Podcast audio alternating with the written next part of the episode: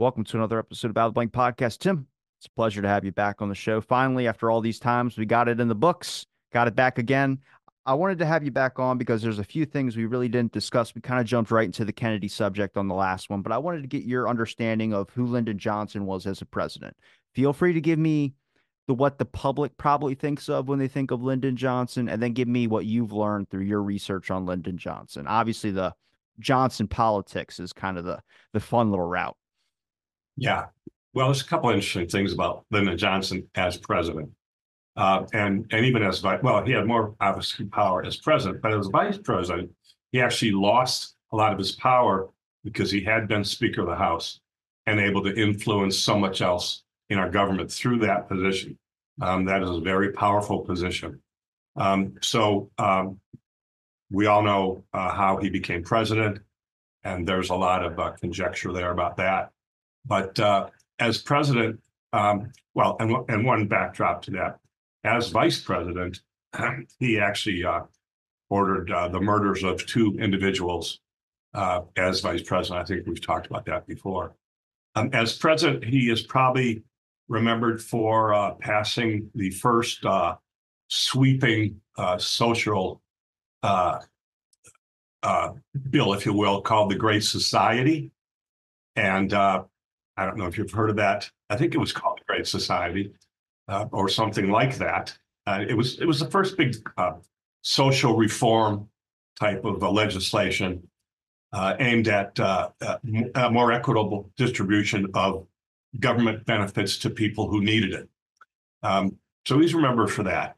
Um, he is also, in a negative way, remembered as the president who increased our presence in Vietnam and uh, furthered the causes of a lot of people that uh, he was kind of in cahoots with Texas Big Oil, the American Industrial Military Complex, and things like that.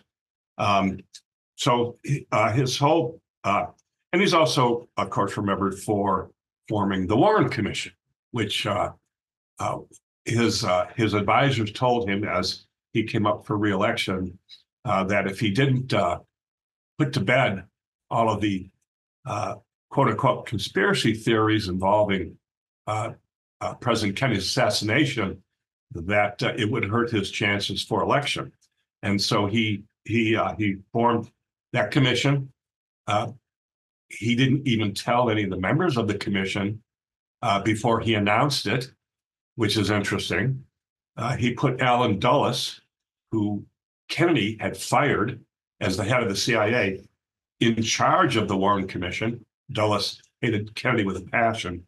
And uh, most people these days know that the Warren Commission uh, was formed with a, uh, a, uh, uh, a, a, decision already uh, given to them that they would find Oswald as the lone shooter, that they would disavow any conspiracies as to who might have killed Kennedy, that they would not uh, enter into the record any witnesses who had a differing opinion of what had gone on in Dealey Plaza, uh, including the number of shots, uh, uh, you know, who may have been involved, et cetera, et cetera.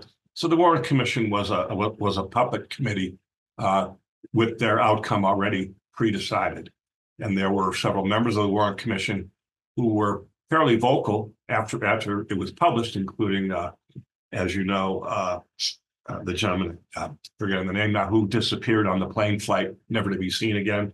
Uh, can't can't bring his Dag Hammarskjöld? No, no, no. Uh, oh, no, this Hale, is a member of the Warren. Oh, Hale Boggs. Hale Boggs. Hale Boggs. Thank you very much. Yeah. So uh, yeah, he disappeared.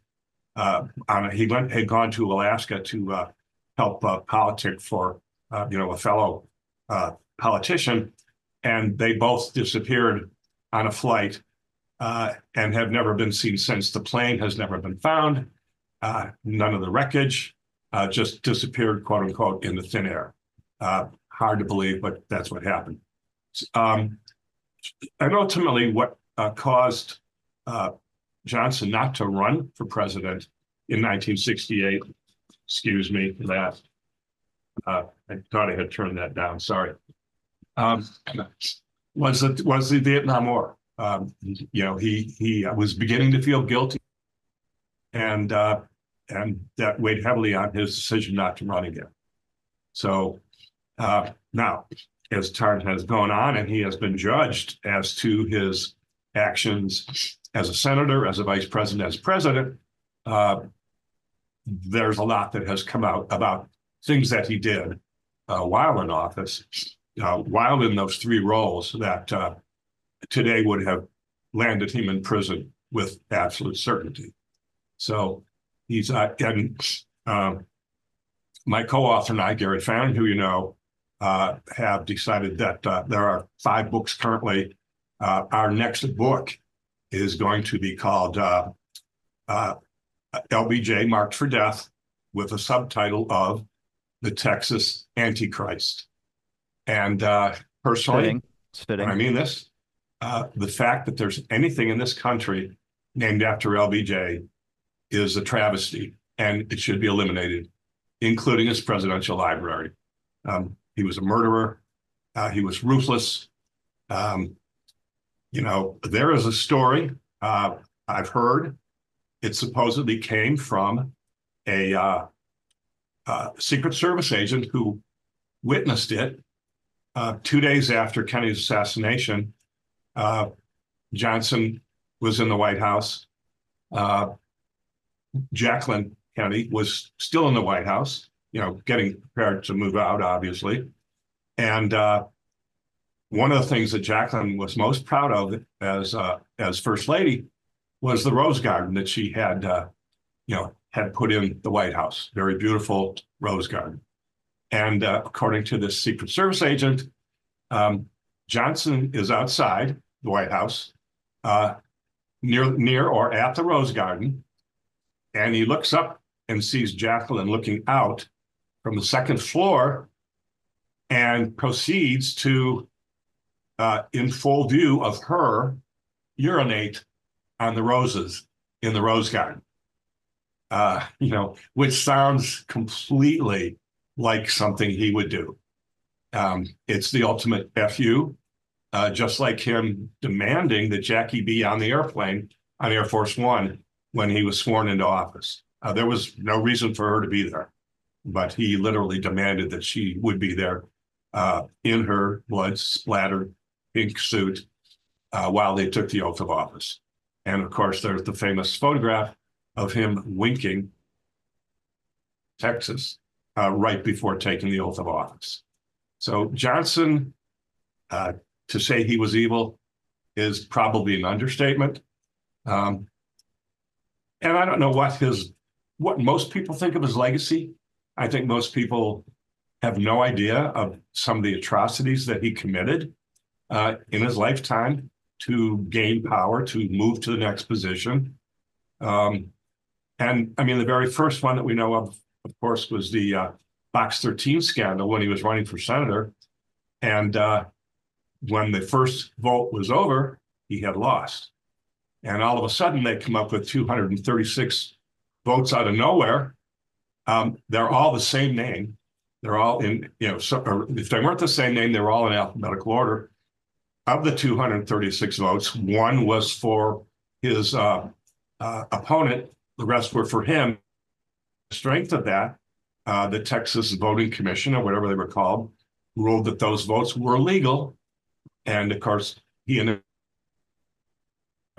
and he won that election and uh, became senator. So, from way back in 1948, uh, people knew that uh, he was not above board. You know, uh, his campaign manager uh, during that election was none other than uh, soon to be governor of Texas, Connally. Um, so that's very interesting as well. Uh, he and Connally had been in bed forever. And, uh, and of course, what is most amazing, uh, to me at least, is that during the uh, assassination, uh, Connally was riding right in front of President Kennedy. Uh, Johnson did not want that, but Kennedy told him he's going to have to sit somewhere else, or we're not going to have a you're not going to have a parade.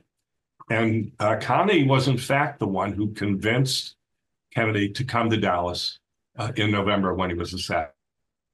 there's a lot of real murky clandestine stuff that has gone on uh, uh, in, you know, on behalf of Lyndon Johnson, uh, going at least way back to 1948 uh, through his press.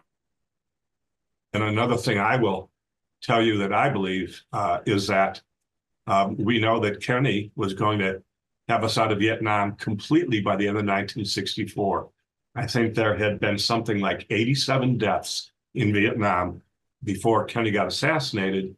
And immediately, Kennedy revo- or Johnson revoked Kennedy's uh, uh, uh, uh memo to that effect, presidential uh, executive order. Thank you. Um, Johnson revoked that. First thing he did as president, revoked that and invoked his own that began sending more troops to Vietnam. So, in my mind, he is responsible for 55,000 deaths in Vietnam uh, through his actions. I'm agnostic on Vietnam because I think uh, everyone's basing it off of the fact that Kennedy was experiencing real change and that he probably would have pulled out troops. I like to think so, but we just don't have evidence and we don't know because he was killed before anything could really happen. But one thing, like, I, I don't believe Johnson. Well, Bobby, I, I beg to differ on that. Okay. Because his, his executive order is a matter of record. And he had issued an executive order to have all troops out of Vietnam by 1964. When was that executive? By the end of 1964. Yes. Okay. that what, is a fact. Okay, but that bill never went in and never got because Kennedy was killed, right? Uh, no, no, he never had a chance to uh, enforce it or to uh, engage the right authorities to make sure it was carried out. But didn't Kennedy supply troops to Vietnam on the pressures of someone else?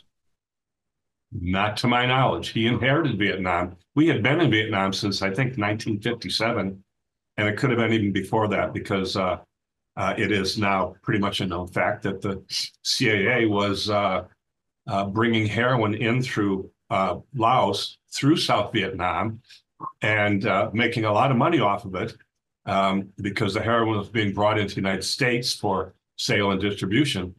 And they were using the funds for that to uh, uh, finance all of their skunk work projects all over the globe. Uh, monies that never had to be accounted for uh, to anyone. And, uh, and so the CIA had a very a heavily vested interest in continuing the war on Vietnam. Um, I'd say because for most historians I've spoken with, they've talked about that Kennedy was pressured. Kennedy did send more troops into Vietnam, but with the eventual goal was to pull out with that bill that you mentioned earlier but that never went to fulfillment. I I I find that hard to believe. He was also for a couple of reasons.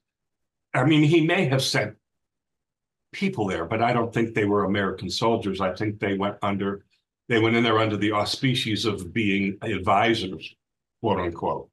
Um, and I believe that's all we had in Vietnam uh, while Kenny was in office. I mean, there may have been a few soldiers to ensure their safety or something, but the soldiers were not sent there for combat, quote unquote. Um, was quoted as saying, in regards to the Vietnam War, it's their war, let them fight it. Uh, he did not believe we belonged there. And again, that's ultimately why he issued the uh, president the uh, uh, uh memo uh, to get us out of Vietnam by the end of 1964 like I said, I would still be agnostic on it because I think you can look at both sides, have plenty of evidence to support either theory on that one. Yeah, I, and, and, and let me just let me just make a comment on that, Robbie. I could understand you're being agnostic.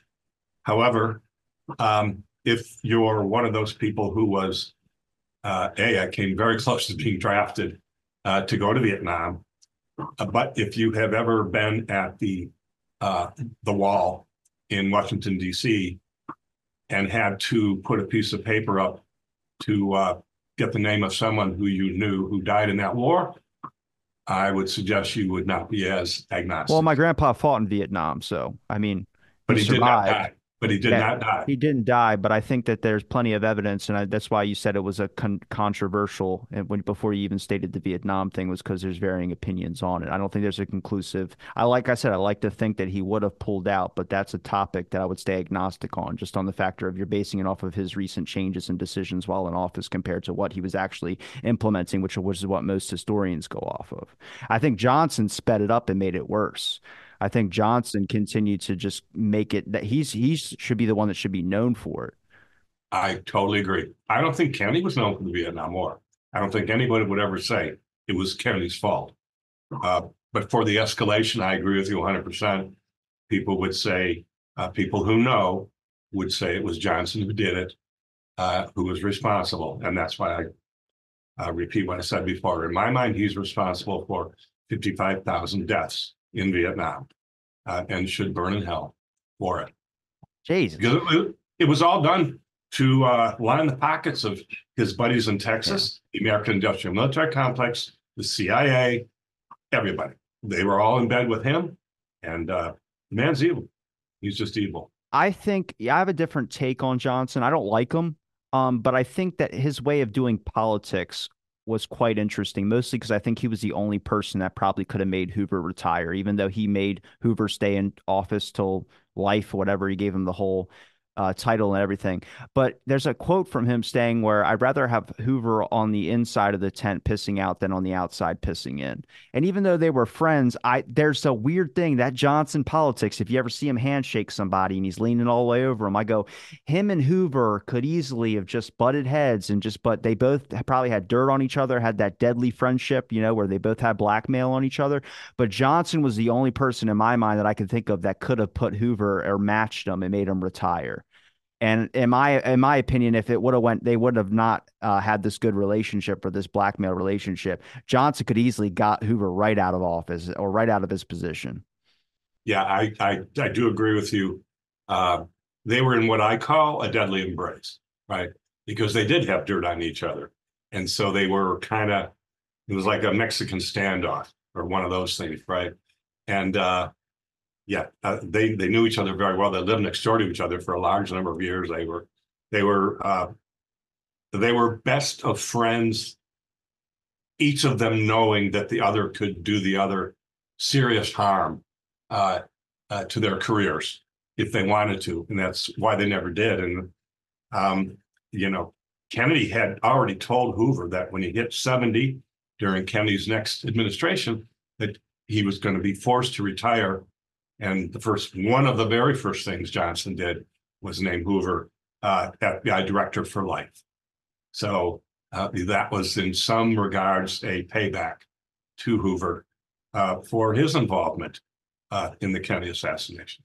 So I, I think Hoover and Johnson's careers are the two clearest examples of complete corruption uh, when it comes to positions of power in our office, whether it was money that they were getting or whether it was just the way that they did business and when things with blackmail. I think if you look at them, they both had probably what I would call the more, not alpha, but the more like fraternity bro style of leadership that everyone can point at and be like, that's insane that that's in our office right now or at the time.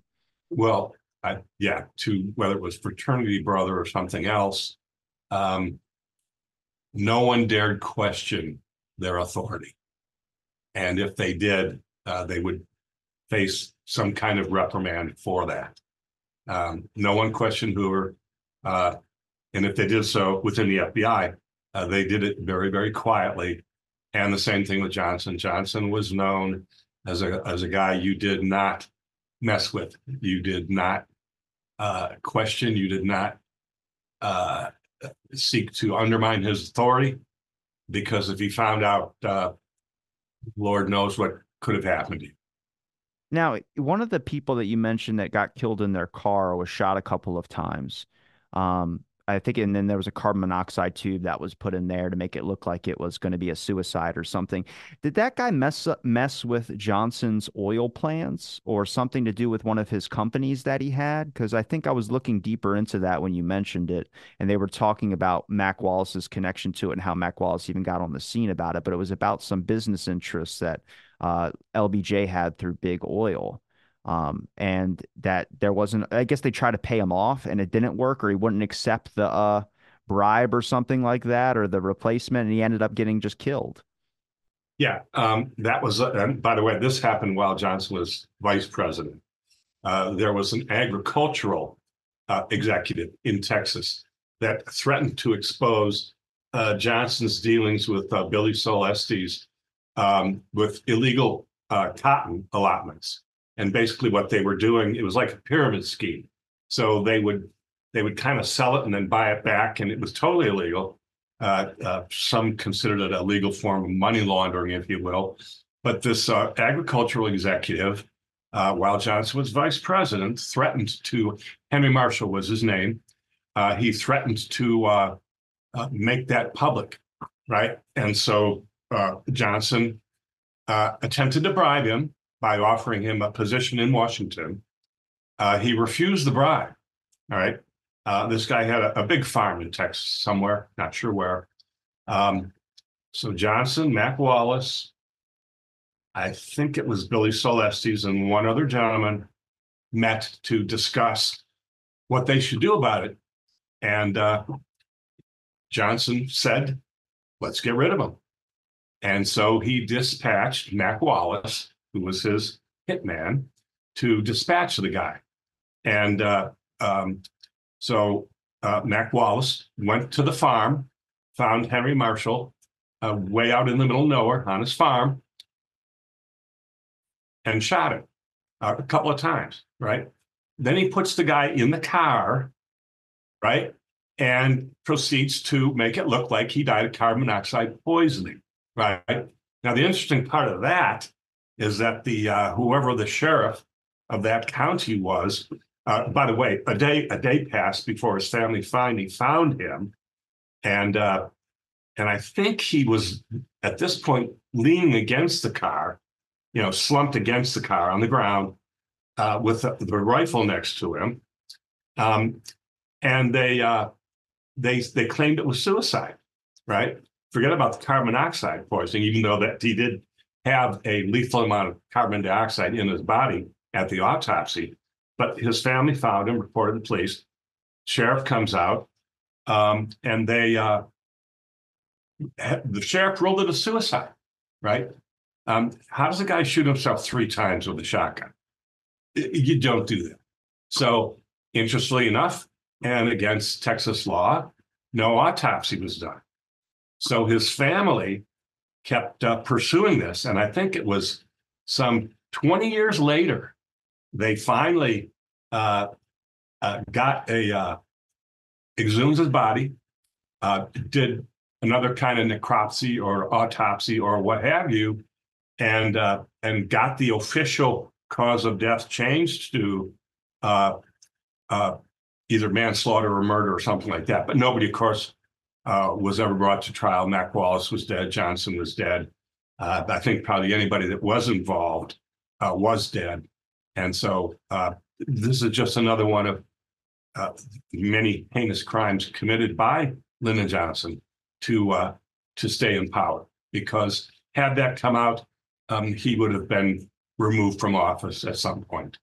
Could you explain to me a little bit more about Billie Sol Estes, who he was, and kind of what he was to Johnson, at least? Because I think we talked a lot about Mac Wallace, which we can get to later on. But Billie Sol Estes, I know he said something after he got arrested and actually came out with a statement, but I think you know it was a lot of people didn't believe him when he said it. But I think it's a lot of the stuff that you've talked about in the past, which I'm wondering is that is that who you go off of as Billie Sol Estes? I don't know who he is.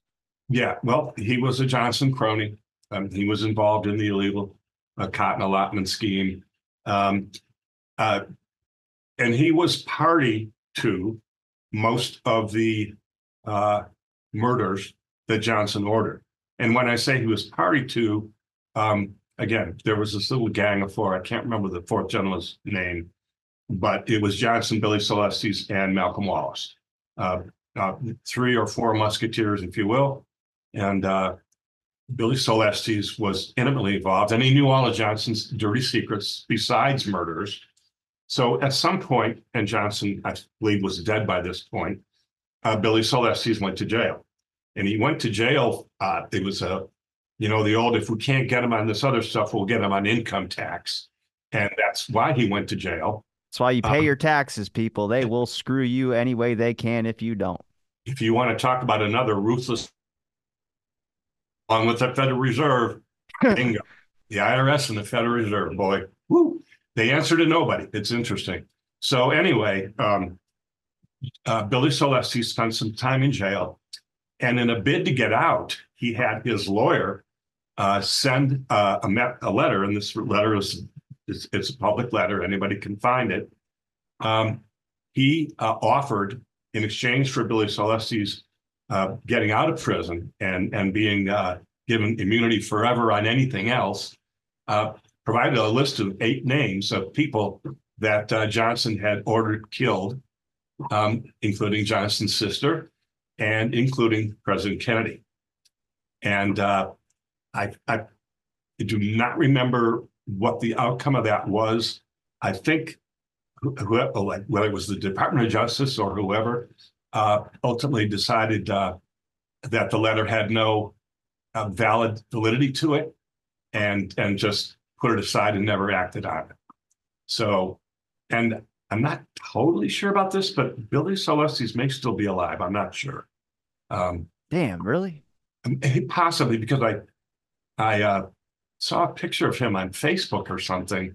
Uh, Shit, send him a friend request. What are you No, doing? Send him a friend right. request. Oh no no no no! Uh, if he is still alive, he's a very old man, and uh, Hopefully he has like Alzheimer's or something. You might be able to get some cool information out of him. well, you never know. Um, it's uh, uh, there were so many shady people involved with Lyndon Johnson. Um, you know, Ed Clark, who ran uh, the most powerful law firm in Texas, who uh, Johnson was a client, and uh, Johnson's lawyer, uh, uh, a gentleman by who I know by the name of Barr McClellan, was Johnson's lawyer for six to eight years through the Clark law firm. Uh, and Barr wrote a book called Blood, Money, and Power: How Yeah. LBJ killed JFK. Um, and and he said, I know as his lawyer that uh, he killed John F. Kennedy to uh, be, become president and to stay out of jail. So, you know, Do you, you have some of that kind of knowledge of the man and his dealings and his power and the uh, the the depth of his uh, evilness. Coming out with a book like that, uh, you got to put a lot of credence to it. Do you think the motive came from because he lost to JFK in the election or the campaigns? That that's an interesting. It's an interesting thought, It- it- and I- there may have been some of that. Johnson wanted to be president more than he wanted to take his next breath. Well, Nixon even stated in an ex, I think it ex, expletives. Uh, there's an interview you can look at it. He says LBJ does not like to come in second, and you know, and the reason the difference between me and LBJ is LBJ. Uh, I forgot what he said. He said LBJ had the uh, the means or knew uh, how to get to first or something like that, and Nixon didn't have the uh, uh, enthusiasm or the effort to want to get to go that far. Actually, um, it, the quote, and I have to paraphrase it, was something along the lines of, "I wanted to become president as well. I just wasn't willing to kill for it." Yeah, yeah, yeah, yeah. Yeah, something to that effect. Again, Nixon, Nixon was as crooked as they come as well. You know, his old "I'm not a crook." yeah, you are. You had uh, dealings only with the one- mafia. He's the only one that didn't have a sexual scandal, I feel like, though, because I think he, in a lot of his speeches, if you analyze it, I think that's where his sexual politics came out, because he talks a lot about thrusting and sensitivity and climax and all this. And I'm like, there's no way that you speak like that normally, you weirdo. Yeah, um, he was definitely uh, a weirdo. There's no doubt about it. But uh, but he was just as evil. And you know, uh, he was at the Murchison party on November 21st, 1963, uh, along with Gerald Ford, and head of the World Bank, head of the CIA, Hoover, and others. Um, so he knew about it.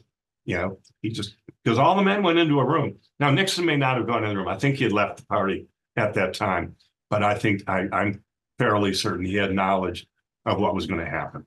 Now, is there any more information on the Murchison party that went on besides Madeleine Brown's just video interview talking about it? Because I need another source to try and look at that as proven. Yeah, I believe uh, that uh, Murchison's housekeeper as well made some kind of mistake. At one of one of his housekeepers, there were many, uh, made a statement about uh, uh, who had been there. Um, I I don't have, you know, that factual information. I do remember hearing that. Um, of course, nobody nobody was there is going to admit to being there. Yeah, because that would you know, automatically implicate them. Uh, it is a, somewhat interesting that none of their underlings ever came forward to uh, to corroborate that.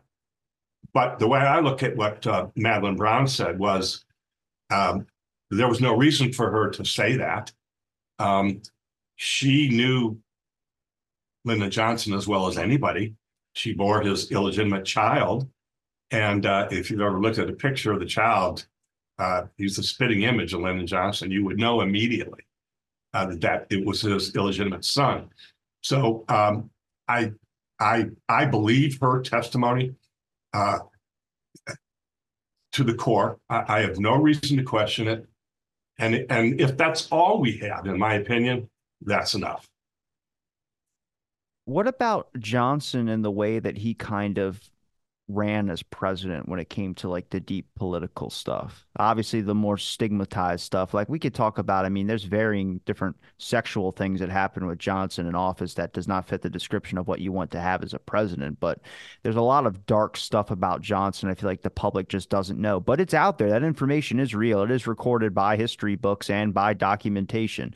But to me, it's just fascinating. You start looking deeper down into who he was. I had a White House um, ethics person on my show, and he called me a conspiracy theorist for mentioning that Johnson pissed on a Secret Service member's leg and he used to show his balls around to people. I had to put a disclaimer in the episode with the factual proof of it. Yep. Well, um, he was known and did it several times uh, for uh, pulling his uh, Johnson out uh, and saying, because I'm the president, that's why, right? Uh, several times. And uh, his nickname for his Johnson was Jumbo. So fucking weird, man. I'm telling you. Apparently, he was very proud of it, and uh, and and you know, you know, there. Uh, yeah, actually, it was Nixon. It was Nixon or Johnson that was holding the dog up by the ears, not off the ground, but he kind of held the dog by the ears and lifted it up uh, with back feet still on the ground. It was either Johnson or Nixon. I don't know. I, I think it was Johnson, but I can't say for sure. But he was, uh, you know, he was rough, coarse, uh, profane. Uh, he uh, had a, a, a, reputation for being uh, an evil, uh, not an evil, but a, a nasty drunk. And he liked to drink. Um, that's one of the things Madeleine Brown made note of. That's why she didn't question him the night before when he made the comment about what was going to happen the next day uh, after the Murchison party because she didn't want to confront him. He'd been drinking.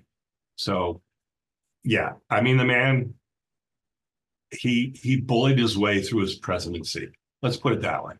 Um, his word, it was either, you know, it's my way or the highway way to characterize his presidency. And anybody who got in the way, God help him.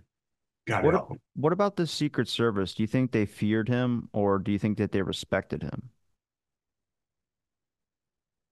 I think fear and respect go hand in hand to a degree.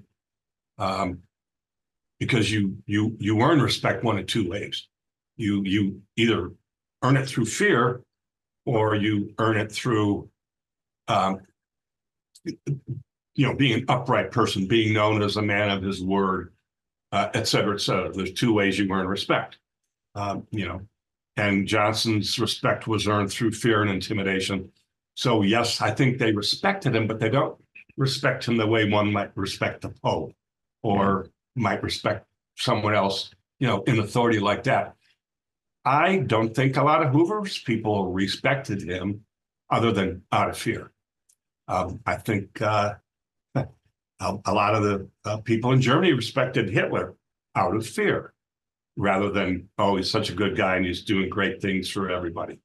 So, yeah, I mean, uh, there, there are thousands of stories about uh, things that went on during the Johnson presidency and, and during his whole career in politics.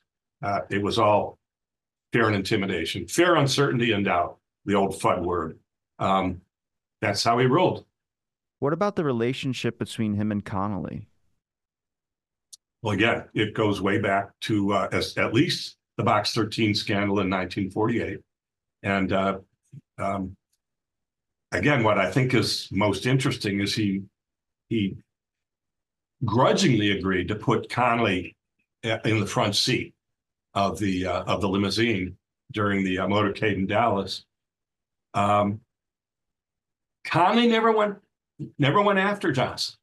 I mean, it's interesting. That's how deep the friendship was. Um, that you know, he had to know. This is Connally when he went into that front seat that he was going to be in harm's way. Um, and I don't know if he talked to Kenny during the motorcade. Uh, Mrs. Connally, right before Kenny got shot, can't say Dallas doesn't love you. And then bang, right?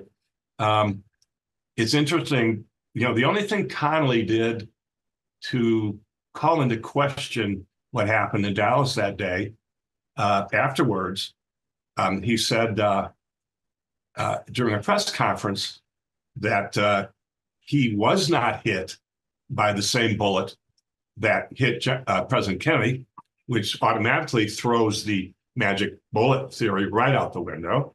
Um, but he also still had the bullet in his leg, which means, according to the Warren Commission, there's now a fourth shot. The Warren Commission claimed three, but here's four because it's still in his leg. Found on the stretcher, one bullet hit Kennedy, and another bullet completely missed and uh, hit the gentleman in the underpass with a, a fleck of concrete. So, uh, the, you know, right there, everything the Warren Commission claimed is thrown completely out the window beyond any shadow of a doubt. So, I think that was the only time that, and I don't think Connally did it on purpose either. I don't think he understood the implications of what he was saying.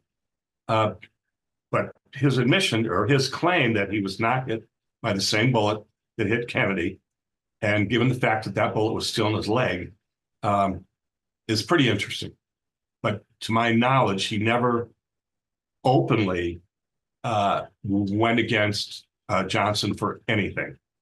Uh, they were thick, so to speak.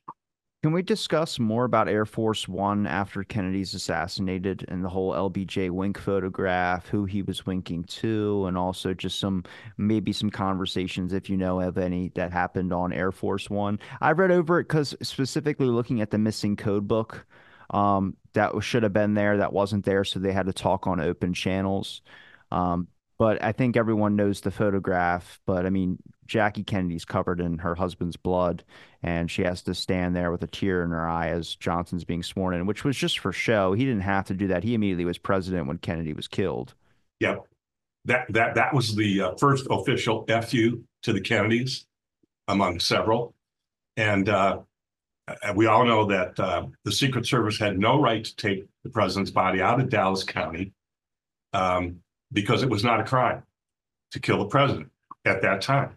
So it was a plain and simple, it was a murder that took place in Dallas County. The Dallas County coroner should have done the autopsy. Um, ultimately, as they're wheeling the uh, president's body out of uh, Parkland Hospital, um, and the coroner is right there protesting this is a murder in Dallas County. The autopsy. The Secret Service knew that if he had done the autopsy, it would have thrown any conspiracy theory right out the window. Um, or this the idea that uh, Oswald was a lone shooter. And ultimately, the Secret Service drew guns on the coroner and uh, took Kennedy's body illegally uh, out of the hospital and put it on Air Force One. Um, what's interesting is the uh, the casket that they ordered was, if it wasn't ordered before the assassination, it was ordered within minutes afterwards, I believe before the president had officially been declared dead. But so, you know, they got on Air Force One. The casket's now on board. If you look closely picture of Johnson taking the oath of office with Jacqueline Kennedy right beside him. And in my mind, when I look at her, I feel she was just in complete shock. Didn't really understand what was going on. And anyway, look closely at the picture, and in the back of the audience, there's about 18 people, you know, in the picture. And then there's a door going to the back of the plane. There were two Secret Service agents standing at the door, making sure that no one got back there. Okay. Um, and so I do believe that uh, while they were in, well, a couple of things happened uh, while they're flying back to Washington, D.C. I think they switched caskets.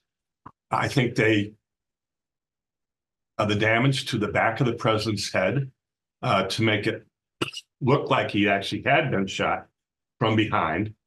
And uh, and in fact, one of the uh, uh, one of the people uh, at uh, Bethesda, uh, when they got there, made a comment about there's been surgical repair to the back of the head.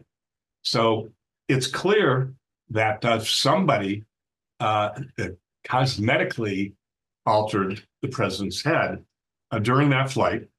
Um, and there is a name that's always mentioned um, who we believe was on the flight. I cannot remember the gentleman's Jesse name. Curry was on there.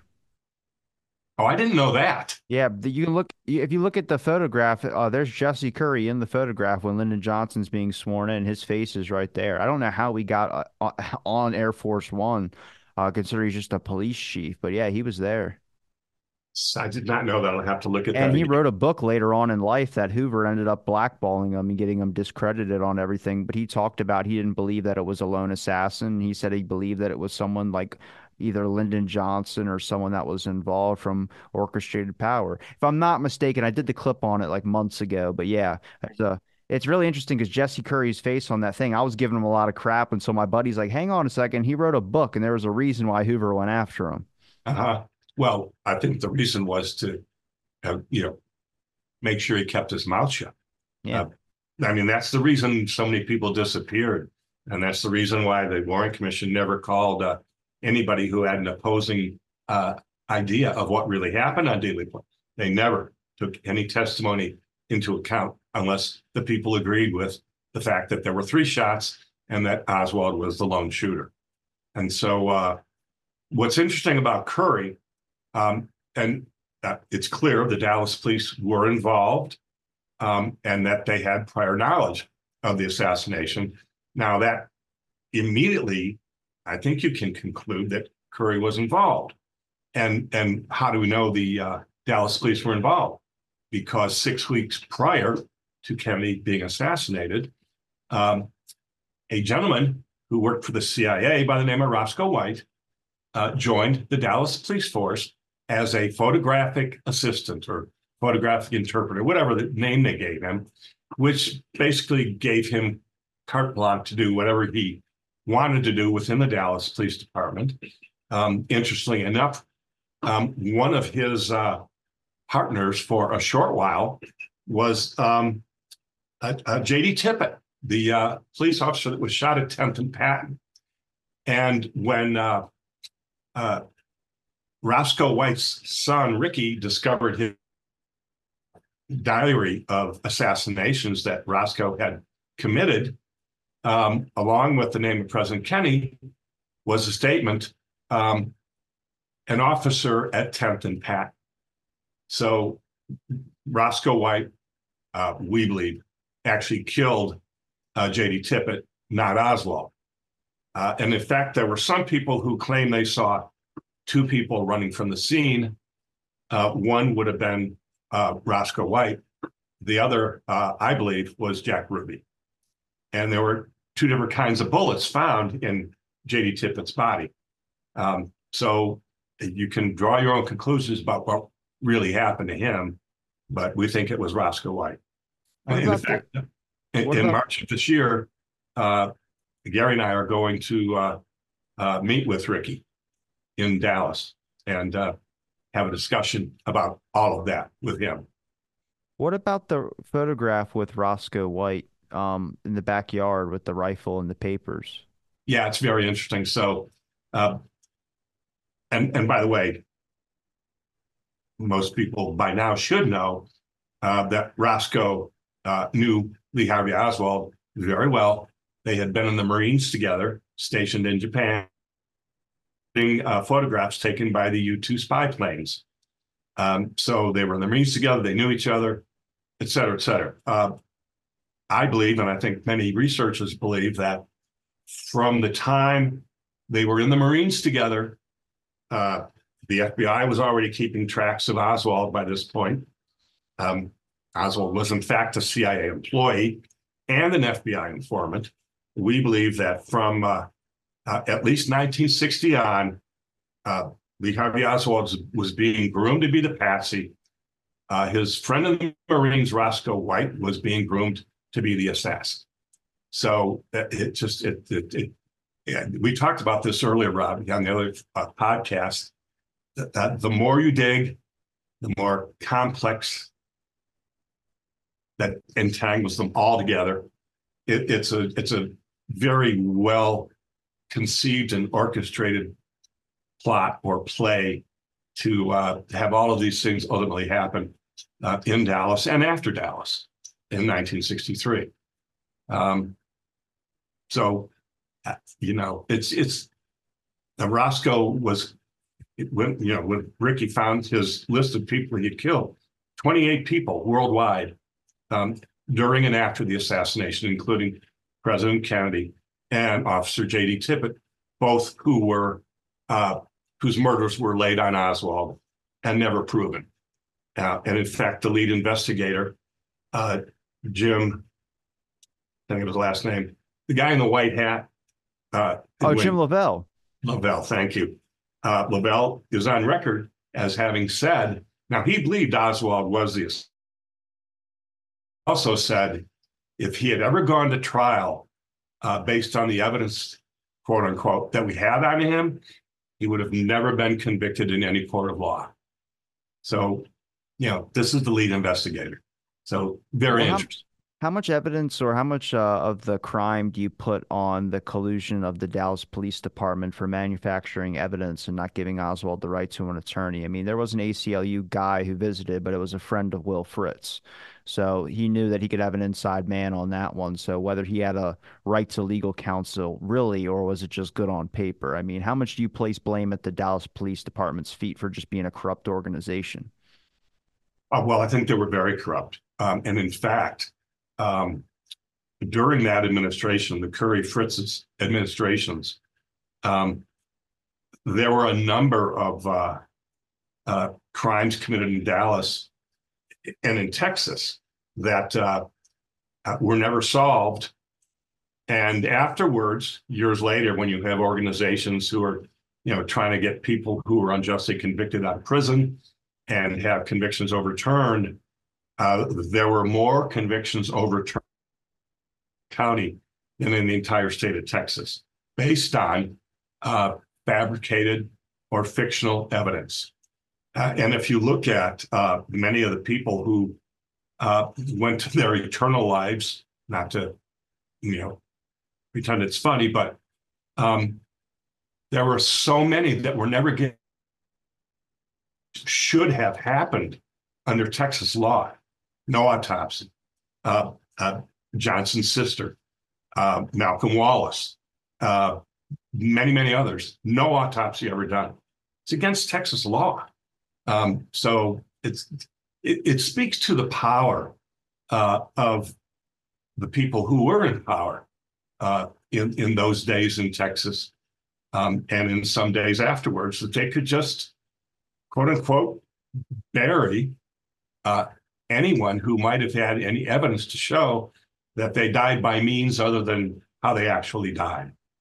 You know, we believe Malcolm Wallace, well, we know he committed at least eight murders, but it could have been 80 for all we know. Who knows? Uh, with all these people being buried with no autopsies, no one may ever know.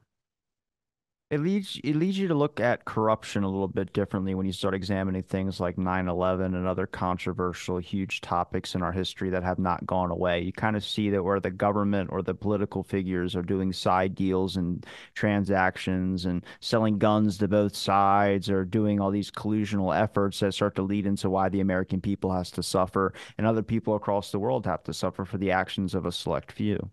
Yep. Well, and what's interesting, Robbie, is that uh, um, I think uh, what happened on uh, November 22nd, 1963, was the beginning of American distrust with government. Okay. And uh, it's it's only gone on and become deeper since. I think it is the worst day in American history uh, for that reason. Up till then, uh, people revered the presidency they had respect for it. Even if it was the other guy, you still had respect for it. And the parties actually worked together. And, and that all went away beginning in 1963 in Dallas. Um, you know, there was tremendous uh, uh, support against the Vietnam War, tremendous support. And you had organizations like the Students for the Liberation of Society and the Black Panthers and organizations like that that uh, emerged uh, in the mid to late 60s that were all outgrowths of American Americans distrusting their government, quite honestly. Um, and it, it's it's only gotten worse since, in, in my opinion. I, I, I would be hard pressed to believe there's more than 50% of Americans who trust their government. In fact, I'd be surprised if it's more than 30% because they haven't given us a reason to trust them. Yeah, but why do you think nobody ever stands their ground on anything? It's always got to boil down to a two party system. It's always got to boil down to conspiracies. If you talk about a military industrial complex or a deep state, it's like, well, I mean, presidents have mentioned it throughout history. For God's sakes, I'm having more respect for Truman on the basis of some words that he said towards the ending of his administration. He's very uh, clear about corrupt agencies, especially the Central Intelligence Agency. I mean, he asked after Dag Hammarskjöld's death, he made a press announcement saying, he was on the verge of getting something done when they killed him. Notice how I said they killed him, and no press people followed up on that. Of course, because by that time the press was already in bed, the media already in bed with whoever that organization was, Robbie, whether, whether it was a deep state going way back then, or whether it was just simply a, a collusion that benefited everybody to not take into question things that our government did you know, uh, now today it's become very popular in the media to rail against the quote unquote other party, okay, or the other guy, if you will. And uh, that that never happened. Even Johnny Carson, you know, at one point made a statement about, uh, you know, there's a reason I don't go in a in a mean, vindictive way like is so prevalent today uh, with people like uh, Fallon and Kimmel, um, because they respected the office. And Carson said, "There's nothing to gain by by belittling our presidents and our politicians." And and he'd make fun of them, right? But he would never take them to task or criticize them for anything they had done. And if he if he did, it was it was in jest. Uh, and today you have these talking heads and you know they'll just they'll they'll go after these guys like junkyard dogs um, if they're on the quote unquote other side and you know and you know when you have the cia in control of both cnn and fox news you know purposely telling different stories um, you got to wonder about everything every level of our government um, and even uh, you know it, it it boils down it filters down to local governments. How many times do you read in, in your hometown daily newspaper about a local politician who's all of a sudden brought up on charges of corruption, bribery, uh, whatever? That stuff didn't happen back in the day. I mean, and, and if it did, it, it, it, it wasn't, uh, you know, it was usually, I don't know, maybe they thought they were doing the right thing. I'm not saying, you know, You can't you can't do anything when you're in that position. There's a lot like I, what is it? 223 members of our House of Representatives in Congress that are funded by big pharma where they're influencing bills on the basis of that. If you're on the outside of that and you speak out against that, you better hope to God you ain't walking to your car when a crowbar hits you in the back of the head. Like that's you're you're gonna get screwed over because you're messing with these people's financial interests now. You're not messing with their political power. Yeah, and let's not forget that uh, big pharma is totally in bed with the healthcare system, Oh right? no, sh- yeah, no, that's Uh, Robbie, I'm to tell I you something. Nope. everybody's in agreement on that one. Yeah, I am, and that's why you go to one doctor because you have high blood pressure, and he's going to prescribe a pill, and you'll go to another doctor, and he's going to prescribe a different pill. Why? Because they're in bed with that particular manufacturer, right? Well, Laurie Little is the one that's quoted saying that our duty is to our shareholders, not to our clients. Uh, yes, absolutely. And uh, I believe today uh, there's already a cure for cancer. I believe there's a cure for Alzheimer's. I believe there's a cure for baldness. I believe there's a, a cure for almost everything that uh, afflicts our people today in, in terms of health. And why won't it ever uh, be brought to public? Because look how much money these people would lose how much power they would lose. It's sobering to think that way, but I'm convinced, I'll go to my grave convinced that these cures already exist. I don't know about the cancer cure, but I will say that they do not fund a lot of money into cancer research. They only focus on cancer medications. Well, there's one thing that is common to all cancers. At the at, at the base of all cancer is rapid cell multiplication. So these cancer cells get into your body and they take over, they consume everything, right? And they keep multiplying. So that's a common denominator. You can't tell me that they haven't figured out a way to, uh, you know, get that early and and kill it so that it doesn't spread to the body. Uh, with it being, you know, one cause for all cancers, believe me, somebody's somebody's cured that already. No, they're they're too worried focused on how to get to Mars. That's what they're worried at. We can send a fucking rocket into outer space and burn all that gas in the air, yet we have to try and eliminate cows because they're affecting the climate. Yeah. Now, I guess it's a fact that, uh, well, I heard at one time that uh, the leading cause of the uh, uh, erosion of the uh, what do they call it? The uh, whatever that protects us, protects our atmosphere, the erosion of uh, well, that the that the single biggest cause of that uh, was methane uh, from cows, um, but actually it's methane from uh, automobiles that affects that more than uh, the cows. So the cows are being unfairly blamed. Methane from, you mean just, I don't think it's methane. I think it's something else. Methane from cows, the cars don't do methane.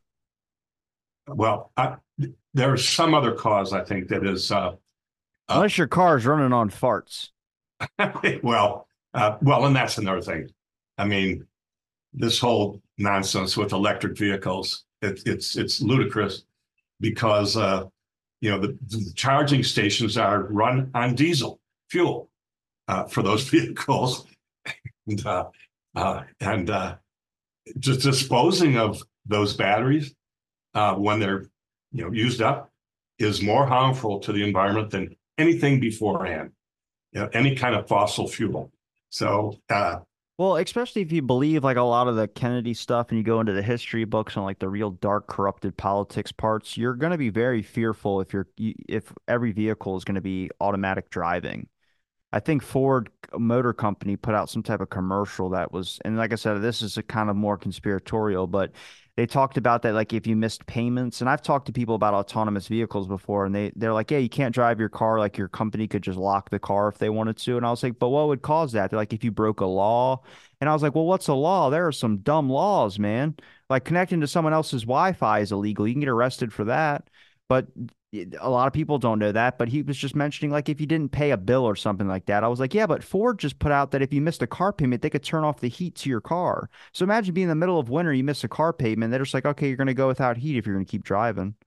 but I don't think that's ever happened, to the best of my knowledge. Well, no, because we don't have the vehicles there for that. It's the new. That's what I'm saying. They Ford just put out a thing about that. Well, um, this the, the, the self-driving vehicle is a, is a two-edged sword, in my opinion. I've dreamed about vehicles that would drive themselves since I was a young young boy. Uh, here's why it'll never happen. Immediately, you uh, you cut the legs from the insurance industry, you cut the legs out of the uh, automotive uh, repair parts industry, uh, the the collision industry, the trucking industry, the bus industry, um, because there will be no more accidents. There will be no more drunk drivers. There will be no more uh, old drivers who shouldn't be driving. There will be no more young children, young teenagers dying of speeding. Okay. All those things go away. And the economic impact of that is so broad, so sweeping, and so uh, monetary, uh, it'll never happen. It'll ne- it could, they could do it today. And They have auto, they have automatic driving ones. I, there's a video of a person that didn't pay their car payment, and the the company repoed the car back by just having the car drive itself back to the lot. well, uh, yeah, I, I, the technology is already there, Robbie. They, they could do it if they wanted to. Right Well, now, it's it's so we could have been- risky. we could have been driving, uh, we could have been occupants in vehicles that would drive themselves for 10 to 15 years going back. It's so easy to do it. It's so easy to do it. I don't want that to happen though, because I do not trust that whoever's in power that's going to be able to lock my car if I can't use it. Uh, yeah, the trust word is never brought up in any of those conversations. I mean, you can Because- say it's a conspiracy, but when you look at like 9/11 and all the things we gave up after 9/11 and the idea of safety, I mean, are we really safer as a country? We're still going to wars all the time. We're right now the Gaza uh, issue with the Palestinians and the Israel. I mean, we're funneling money for weaponry to Israel. What, what is it? $3.8 billion as of now, the day that we're recording this, since October 2023. And then we're also doing financial, not financial aid, we're doing medical aid for the people in Gaza. So you're funneling the weapons for the people that are bombing the people that we're also taking care of health wise. What is that? I don't understand that. That's ridiculous. because uh, America and the state of Israel have been bedfellows for years and years, decades. And they are the guardians of our oil interests in the Gulf. And so we have to, we're in a deadly embrace with Israel. People don't understand that. We are, like it or not. Uh, we could hate the Israelis, but we're still going to be in bed with them to protect our oil interests in the Mideast. And and so that's why. And by the way, uh, 3.8 billion pales in comparison to what we've given to the Ukraine. And why are we involved there at all? Kennedy, if Kennedy was alive today, he would go, "It's their war. Let them fight it." Okay, we have no business being involved, except oh, we're afraid of Russia. Well, Ukraine was part of Russia. Okay, it's Russia wanting back what is Russia. You know, let them fight it. That's a da- that's a dangerous subject. But hold on, we're gonna I'm gonna ask about Josefa because that's what we got to get to that. But for the Vietnam thing in the beginning, it's he sent eighteen thousand mix of troops and advisors to Vietnam with a plan by the end of 1963 to withdraw 1,000 troops, and by the end of 1965 have all the rest of the troops and all the advisors pulled out. That was the uh, thing that comes on History.com, and that's what most historians go by. Like I said, agnostic on it because I like to think he would have pulled out. But from what I've communicated with with other historians, that's their model of what they go on. So Okay. Just thought I'd clear that I up. wonder uh, would, if those historians would lay the uh, the blame for that at the feet of Johnson. I don't. I mean, I don't really blame the Johnson for it either, but that's just because I, I have a different perspective. But I'm, I don't know. I like to look at Johnson's deeper politics on things. Like I said, I think you already know. I don't uh, think Johnson did it, but I'm happy to listen to that one and hear your perspective on it. But why did he kill his sister? Well, That's the real question. well, I'm not going to let you off the hook on the other one first. Um, uh, Johnson, um, at one point, after he had issued uh, the executive order to uh, increase our presence in Vietnam, whether it was with advisors or soldiers or equipment, uh, said there, you've got your goddamn war. Okay. That was payback. That was Johnson's payback to Texas Oil, to the American Industrial Military Complex, and others uh, for helping him get into office. And um, it's it's one of the reasons ultimately he was consumed with guilt uh, for having increased our presence in Vietnam and all of the horror and tragedy uh, that that came with it. You know, you talk about fifty-five thousand dead Americans. Let's talk about the number who came back with physical and mental wounds, right? Without limbs, without sight. Uh, what? Wait, what is this? What is this rebutting? What? What is this rebutting? I'm saying that Johnson's increasing our presence in Vietnam was payback uh, to some of the industries and organizations that helped him uh, get rid of Kennedy and come into office. You know, he quote unquote owed them, and this was to some degree it was his payback. I don't think he even wanted us to be in Vietnam. To tell you the truth, but I think he, I think he, again, I think he was in a, a deadly embrace with those organizations, and he had to give them something back. And at one point, he said, "Here's your goddamn war." Um, I know, but you said you weren't going to let me go on the point, so I, I just don't know what the point was. You weren't going to let me go on. I agree that he increased troop involvement in Vietnam. There's not a conflict about that, but I, unless you're conflicting the point of me saying that uh, he killed Kennedy, I don't believe he killed Kennedy. I think he made a lot of. I don't know why he would reject the Warren Commission privately in private conversation if he. Why would you not keep your ass covered? You don't believe Johnson killed Kennedy? I don't. I think I've told you this multiple. I mean, times. I know he didn't put the gun to his head. I know that, but I just, I, I just, I don't. I think he, he definitely covered it up hundred percent. I just don't think he was a, one of. The, I believe military industrial complex, and I think I've told you that multiple times. I think they were involved. Okay. Um, but I like like Texas Big Oil was involved, but I don't think. Uh, do you think he had knowledge of the assassination? Oh, oh yeah, hundred percent. I think he had knowledge of it. I mean, you can call it an un, unwitting or not unwitting, um, a knowing accomplice. Yeah, but I just don't think the order came from him. I think it was a, a different. Came from something else. I believe deep state, hundred percent. You know, I don't think the order came from him either. I okay. can't. I think it came. Yeah. So we're in agreement. When you, when you, say Johnson was involved in killing Kennedy, people start thinking that he's the one that's calling the orders. So I don't. I never believed that he was the one calling the shots on that one. I think someone told him, "Hey, this is going down," and he did not nothing in his power to stop that. And you can tell afterwards. I mean, I think he was in charge of sending the limo to get repaired, and he was also in charge of getting uh, JFK's clothes washed. Yeah, so. and, and and either he or the Secret Service, because they're the only two people who could have done it changed the motorcade route two days before. It was never supposed to be on Houston or Elm. It was supposed to go straight for turning. And two days before, it changed. And the only two organizations that could have done that were the Secret Service or Lyndon Johnson. So draw your own conclusions, but but that is a fact. Uh, the FBI can't change it. Uh, the American Industrial Military Complex can't change it. Um, Texas Big Oil couldn't change it. The mafia couldn't change it. It was either Lyndon Johnson and or the Secret Service. From the state from the statements I've seen through the actual documentation, they state it was the Secret Service people that were talking to the Dallas Police Department about how the motorcade route was going to go. And that's when you start to see that the motorcade vehicles, the motorcycles on the left and right of Kennedy, were pushed to the back tires. And the excuse for that was that Kennedy didn't like how loud the motorcycle sounds were. And that's why they chose to do that. And the overall say of who does what or what goes on with the president, the Secret Service can override the president in any means to deem his safety. And so this this theory that JFK didn't want Secret Service near him is ridiculous.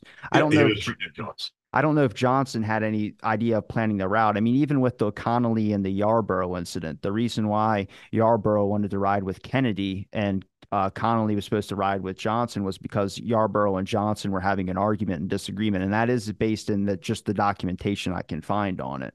But then J, I don't know if it was JFK or if it was Connally that wanted Yarborough to ride with Johnson because they knew that they didn't weren't on good terms apparently since they arrived in Dallas. Yeah, yeah. And I think Kenny said he either rides with you or he walks. Yeah. Uh, regards Yarborough. Um, so um, anyway, you asked me about Josefa. So she was uh, Johnson's sister, and uh, you know they were close. Okay, uh, she knew all his dirty secrets. Her Achilles heel, and what caused her to uh, be done away with, was that she was a drunk and a drug user, and and this is all can be verified. And Johnson ultimately became afraid that uh, you know under the spell of one or the other that she would uh, start to blab all of his dirty little secrets and uh, ordered Malcolm Wallace to do away with her. And so uh, they were all at a Christmas party on Christmas Eve Johnson, Wallace, Josefa, and others. And uh, after the party, and, and uh, Mal- Malcolm Wallace had had had at one point had had an affair with so he knew her very well. And uh, i think it was either that night or sometime before johnson said to malcolm wallace we got to get rid of her. So malcolm wallace at some point josefa leaves. I think she lived in fredericksburg uh, which is not too far from johnson city. And uh, goes home and at some point uh, malcolm wallace arrived and uh, uh, ultimately, she was found in her car, supposedly having died of carbon monoxide poisoning, which was Malcolm Wallace's MO. Okay. And uh, uh, we think what happened is he probably uh, had her knocked out with, you know, the handkerchief and some kind of thing that would knock her car and set the car up to look like monoxide poisoning. And uh, that's how she died. Uh, she was immediately buried, no autopsy. Again, interesting. And, uh, you know, because they couldn't, you know, have anybody investigate how, you know, the, the coroner deemed it suicide. And there you go, no autopsy. So it, it's very interesting that you, you can have your own sister murdered on Christmas Day um, and look yourself in the mirror. But either Johnson never looked himself in the mirror or was such a psychopath, which is what I believe he was, or not not a psychopath, a sociopath. Yeah, that he was. felt, yeah, he felt no remorse about anything he ever did in office because in his mind it it it just it furthered his career and his ambition. And so anything and anyone was expendable. And if he thought they could be a conduit to bringing his behavior or past actions uh, into the light, you would be disappeared.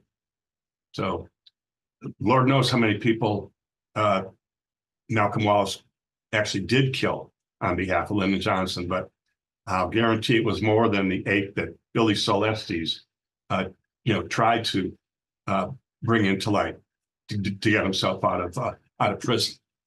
So it's, it's, it, crazy you can shoot a person at putt putt golf and then get off. That's ridiculous. yeah. And again, yeah. So Kinser was having an affair with Josefa and with Malcolm Wallace's wife. So somebody could go, well, Johnson didn't know about that. Perhaps. But when uh, after a cold blooded murder in, in, in the full view of like 12 witnesses, and then he gets pulled over 12, some minutes later, uh, by the highway patrol. He goes, You can't arrest me. I work for Senator Johnson. What? And then Johnson puts his buddy in charge as the judge, uh, gets a hotel room during all the proceedings. Uh, the jurors come back. 11 wanted the death penalty, one wanted life in prison without parole. And the judge immediately took their, uh, their verdicts into consideration, vacated that, sentenced Wallace to five years of probation, and then let him walk out of prison. He's the only person in the history of the state of Texas to be convicted of first degree murder and walk out of jail or walk out of the courtroom that same day a free man, all based on the influence and the power of Lyndon Johnson. So pretty interesting. Yeah, Good it's, it's yeah. Jumbo. I mean, Good old Jumbo. It does. Yeah. Yeah. Uh, where can Great people where can people find your links, uh, Mr. Brennan? Um, so there's a link, uh, a website that my co-authors and I have. Um, it's, uh, we're arguing whether we should change the name. Right now, it's, uh, the J, dot, the JFK Say it say it again. Your your mic cut out. Say it again. Okay, it's a website, www.thejfkassassination.com. Now, there's other, a lot of other stuff out there. Uh, there's our book and DVD on uh, JFK Jr. Uh, there's a book on RFK. There's a book on JFK. There's a book on Oswald, and there's a book on Operation Mockingbird, which is CIA control of all the media and some of the lies we've been told about some of uh, the important events in history, uh, like uh, the murder of JFK Jr., the murder of uh, uh, Dorothy Kilgallen, uh, the Hale Boggs mystery, and other things like that. And, and as I said, our next book is going to be based on on LBJ, um, and it's going to be quite a controversial book. Someone actually said, "Why don't you write a book about Hillary?" Well, because come she's on still now. alive. Who she's still a shit? alive. Number one, She's not going to sue. She's just going to come after you with everything she got. And that's what concerns us. Hmm. I'm not afraid of the CIA. I'm not afraid of the FBI. I'm afraid of Hillary. I'm afraid of Hillary too, but I'll keep talking. Yeah, yeah, yeah. I want, I want to keep talking. I want to keep breathing. uh, Mr. Brennan, I'm going to link all your links in the description. It's been a pleasure chatting with you again. Thanks everybody for listening to this episode of Out of the Blank. Stay tuned for next episode.